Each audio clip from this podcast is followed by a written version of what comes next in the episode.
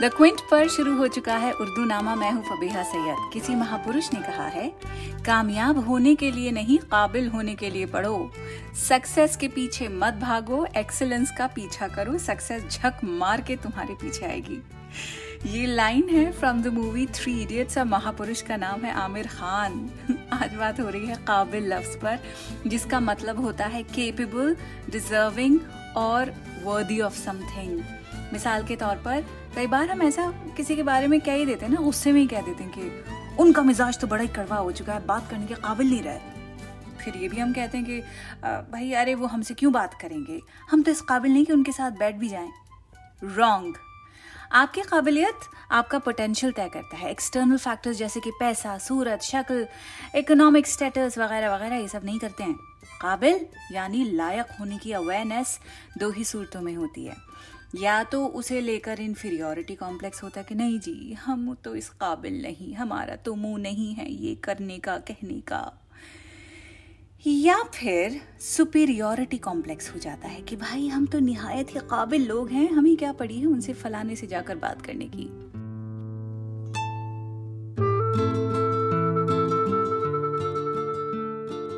काबिलियत की अवेयरनेस होनी चाहिए, लेकिन इस तरह की बातें अगर ना की जाएँ तो बेहतर है। शायर जो हैं, वो भी अमूमन इन्फीरियोरिटी कॉम्प्लेक्स का शिकार रहते हैं। लेकिन इस कॉम्प्लेक्स को जिस खूबसूरती के साथ उर्दू शायरी में लिखा गया है, वो ह्यूमिलिटी के दायरे में आ जाता है। इन्फीरियोरिटी कॉम्प्लेक्स और ह्यूमिलिटी में बहुत फ़र्क होता है। हम्बल रहिए, लेकिन एहसास कमतरी में मुब्तला मत रहिए। इन्फीरियोरिटी कॉम्प्लेक्स में बिल्कुल भी मुब्तला मत रहिए कि आप किसी से बेहतर नहीं हैं, आप कमतर हैं, ऐसा मत सोचिए।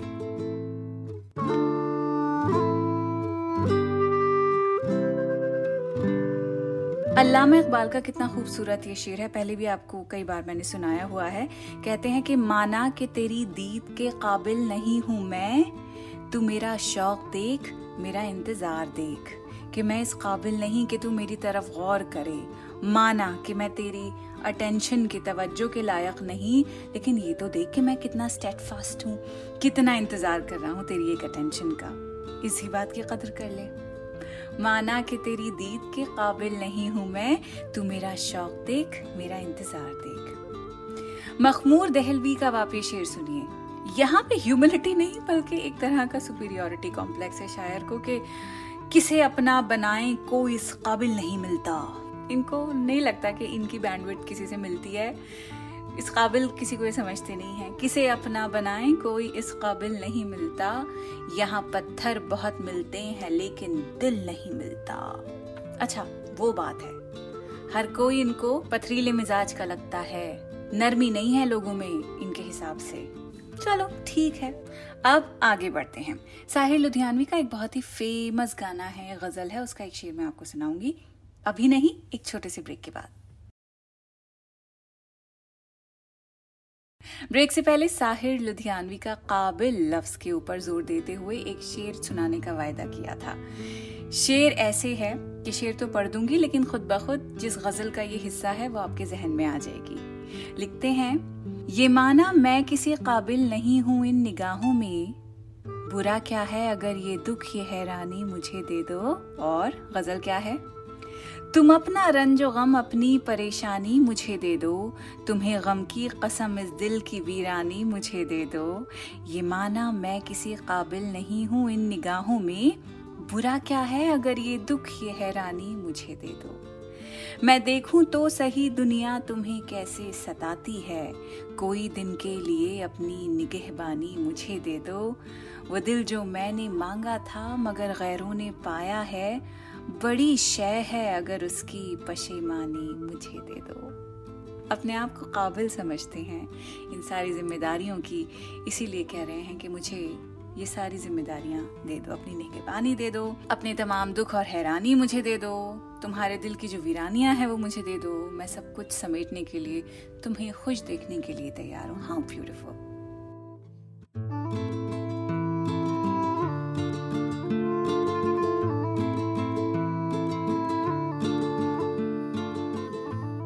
अब अकबर इलाहाबादी की हम बात करेंगे। अकबर इलाहाबादी के दो अशार में आपको सुनाऊँगी।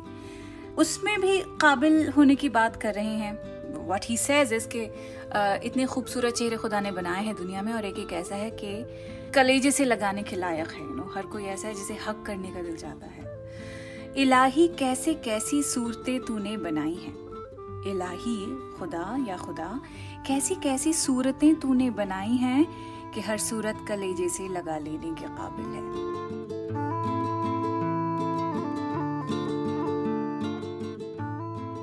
दूसरा शेर जो है अकबर इलाहाबादी का ही है और ये मुझे ऐसा लगता है कि बहुत तीखा कमेंट है। उन नौजवानों पे जिन्हें लगता है कि हमारे बुज़ुर्ग कुछ नहीं जानते हैं। तंज है, बहुत ज़बरदस्त। लिखते हैं, हम ऐसी कुल किताबें काबिल जब्ती समझते हैं। कुल किताबें टोटल बुक्स सारी किताबें, सारा इल्म हम काबिल जब्ती something that should be confiscated हम ऐसी कुल किताबें काबिल जब्ती समझते हैं, जब्त जिसे कर लिया जाए, कि जिनको पढ़ के लड़के बाप को खपती समझते हैं। खपती यानी जो बेवकूफ़ जैसी बातें करे, सठियाई भी बातें करें। हम ऐसी कुल किताबें काबिल जब्ती समझते हैं कि जिनको पढ़ के लड़के बाप को खपती समझते हैं।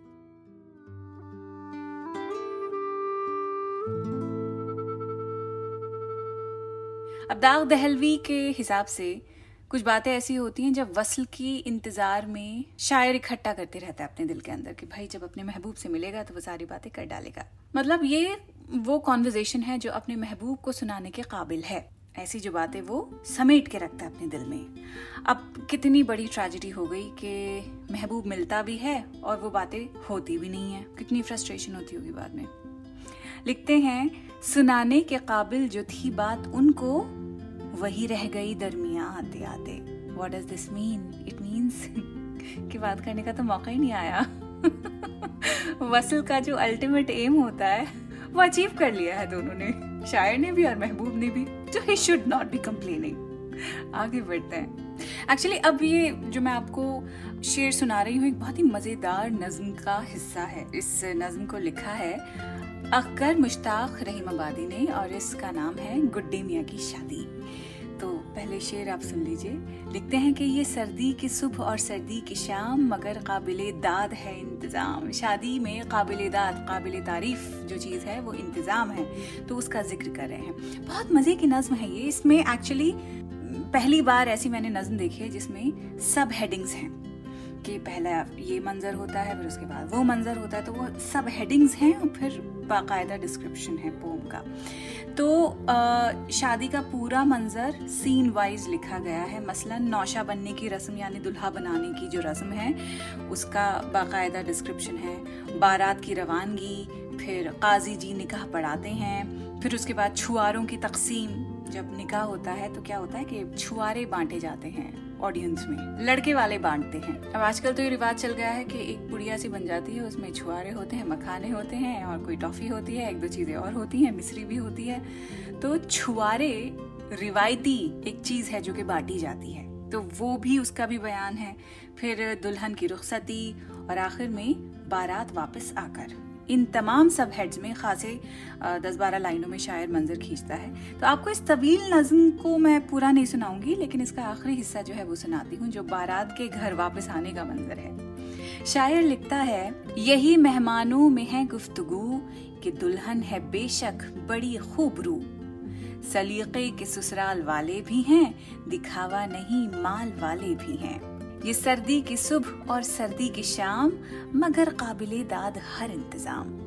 सर्दी की शादियों में अमूमन क्या होता है? खाना जमने लगता है, लोग ठिठुरने लगते हैं। तो सारे इंतज़ाम आपको देखने पड़ते हैं कि खाने के नीचे चूल्हा जलता रहे, खाना गर्म रहे, गरम गरम सर्व हो, प्लेटें ठंडी ना पड़े कि सालन निकाला और ठंडी प्लेट में निकालते के साथ ही वो जम गया।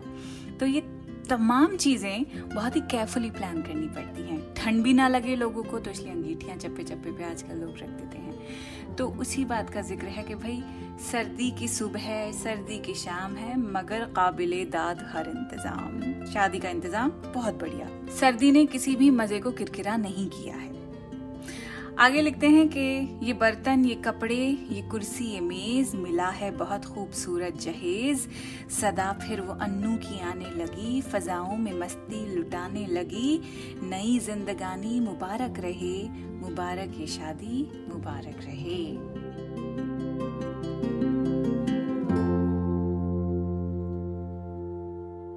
गुड्डे की शादी हो रही है ये।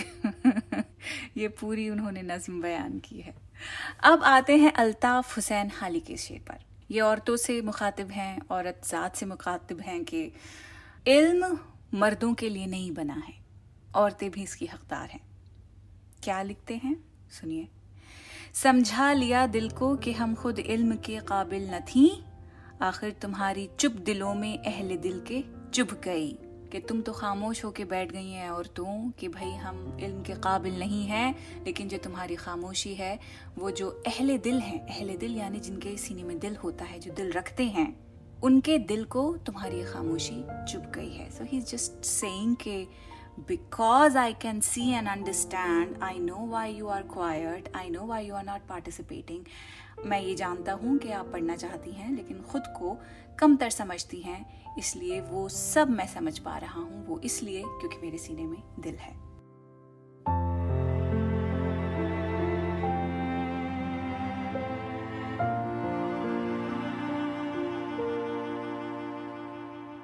अब कतील शिफाई की भी आप एक बात सुन लीजिए। तन्हाई इंसान को बहुत ही लाचार कर देती है। कई बार आप, बहुत सारे लोगों के बीच में भी बैठे होते हैं, पर ऐसा लगता है कि कोई सुनने समझने वाला आपको है ही नहीं। आप भले ही बहुत बड़े घर में हों, जिसमें बहुत सारे रिश्तेदार हों आपके आसपास, लेकिन इतनी तनहा आप महसूस करेंगे, इतने ज़्यादा लोनली महसूस करेंगे कि आपका कहीं दिल नहीं लगेगा। और ये एहसास वाकई इंसान को फिर काफ़ी हद तक तोड़ देता है। One start to feel defeated किसी there no one to celebrate और हियर देम और सबसे बड़ी ट्रेजेडी इंसान की फिर ये हो जाती है कि भाई जब कोई सोच, सुनने, समझने वाला हमें है ही नहीं, हम अकेले क्या दीवारों से सर फोड़ेंगे? और इस सवाल के बाद लोग बिटर हो जाते हैं। आप देखिएगा जितने लोग गुस्सैले होते हैं ना, जिन्हें बड़ा गुस्सा आता है, उनके अगर आप माजी को खंगालेंगे कुरेदेंगे तो आप देखेंगे कि उनके माजी में, उनके पास्ट में शदीद अकेलापन होगा। और जब ये समझ जाएँगे तो शायद उनकी कड़वाहट जो तलख मिजाजी है, उसको आप दरगुजर करना सीख जाएँगे। अगर वो बात समझ आ गई तो अगर नहीं आई तो फिर आप भी वैसे रिटेलिएट करें, जैसे नॉर्मल इंसान गुस्से की हालत में करता है। खैर, कतील शिफाई की अब हम बात करें। कतील शिफाई का जो शेर है, ये सुनिए आप, लिखते हैं कि, खूब रोए छुप के घर की चार दीवारी में हम, खूब रोए छुप के घर की चार दीवारी में हम हाल दिल कहने के काबिल कोई हमसाया न था।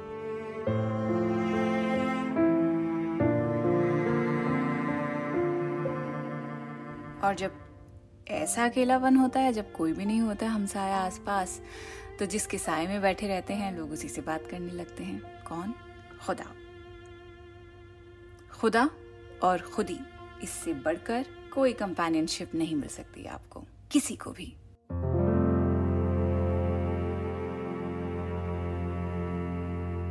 अब अख्तर शिरानी का अब ये शेर सुनिए, वही इंफीरियोरिटी कॉम्प्लेक्स जिसकी मैं बात कर रही थी, वही इसमें आपको दिखाई देगा कि हम ही उसके इश्क के काबिल न थे, हम ही उसके इश्क के काबिल न थे, क्यों किसी जालिम का शिकवा कीजिए? आह, याद आई? कौन सी गज़ल है? गुलाम अली की गज़ल का शेर है ये आपने सुनी ज़रूर होगी। हम्म, वो कभी मिल जाए तो क्या कीजिए? रात दिन सूरत को देखा कीजिए। पूरी गज़ल सुन लीजिए आप।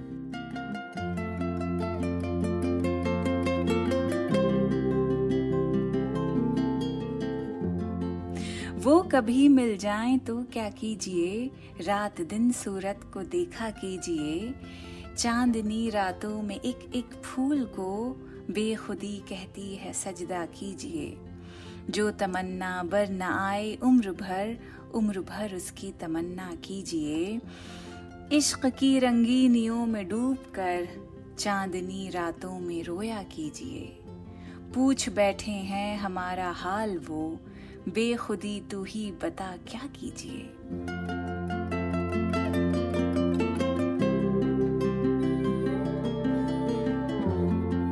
हम ही उसके इश्क के काबिल न थे, क्यों किसी जालिम का शिकवा कीजिए? आप ही ने दर्द दिल बख्शा हमें, आप ही इसका मदावा कीजिए। कहते हैं, अख्तर वो सुनकर मेरे शेर, इस तरह हमको न रुसवा कीजिए।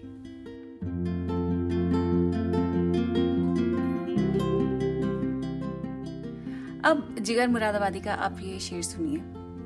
पहला मिसरा बहुत ज़बरदस्त है कि मैं शुक्र करना चाहता हूँ, खुदा का शुक्र करना चाहता हूँ। क्या लिखते हैं? ये लिखते हैं कि अब जबां भी दे दे अदाए शुक्र के काबिल मुझे, कि मुझे ऐसी जबान दे दे कि मैं शुक्र अदा कर सकूँ। ऐसी जबान चाहिए। अब जबां भी दे दे, अदाए शुक्र के काबिल मुझे। दर्द बख्शा है अगर तूने बजाए दिल मुझे। दिल की जगह सिर्फ़ दर्द ही दिया है। तो जबान से कम से कम शुक्र करने के ही काबिल बना दे मुझे। हर वक्त तो मैं अपने रोने नहीं रो सकता। हर वक्त तो दर्द की बात नहीं कर सकता हूँ। शुक्राना भी तो भेजना चाहिए। यही एक थॉट प्रोसेस होना चाहिए। खुद के लिए भी मैं कह रही हूँ कि भाई बहुत सारी परेशानियाँ होती हैं ज़िंदगी के अंदर, लेकिन अगर उन्हीं के ऊपर फोकस करते रहेंगे तो खुद को कैसे उठा पाएँगे? मतलब इस लायक कैसे बना पाएँगे कि आगे की ज़िंदगी को फेस करें, आगे की ज़िंदगी के बारे में प्लान कर सकें? तो पीछे मुड़ के मत देखें आगे बढ़ के देखिए। आप इस काबिल हैं कि आप बड़ी से बड़ी मुसीबत को पटक सकें। बड़े से बड़े चैलेंज को आप मुँह पे घूसा मार सकें। अपनी काबिलियत को हम सब अंडर एस्टिमेट करते हैं। हमारी नज़रों में हम सबसे बड़े आ, क्या हैं? स्कैम आर्टिस्ट हैं इम्पोस्टर सिंड्रोम है हम सबको विच इज़ सो अनहेल्दी इसीलिए काबिलियत पे भरोसा रखिए अपनी और कोई नहीं रखेगा सिर्फ़ आप रखेंगे। इसी थॉट के साथ फिर से मिलते हैं। खुदाफिज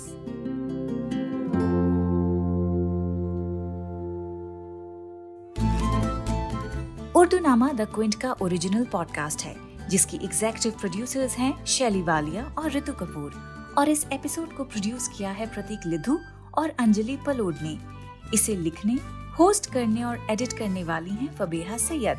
और इसकी बैकग्राउंड म्यूज़िक ली है बी एम जी प्रोडक्शन से।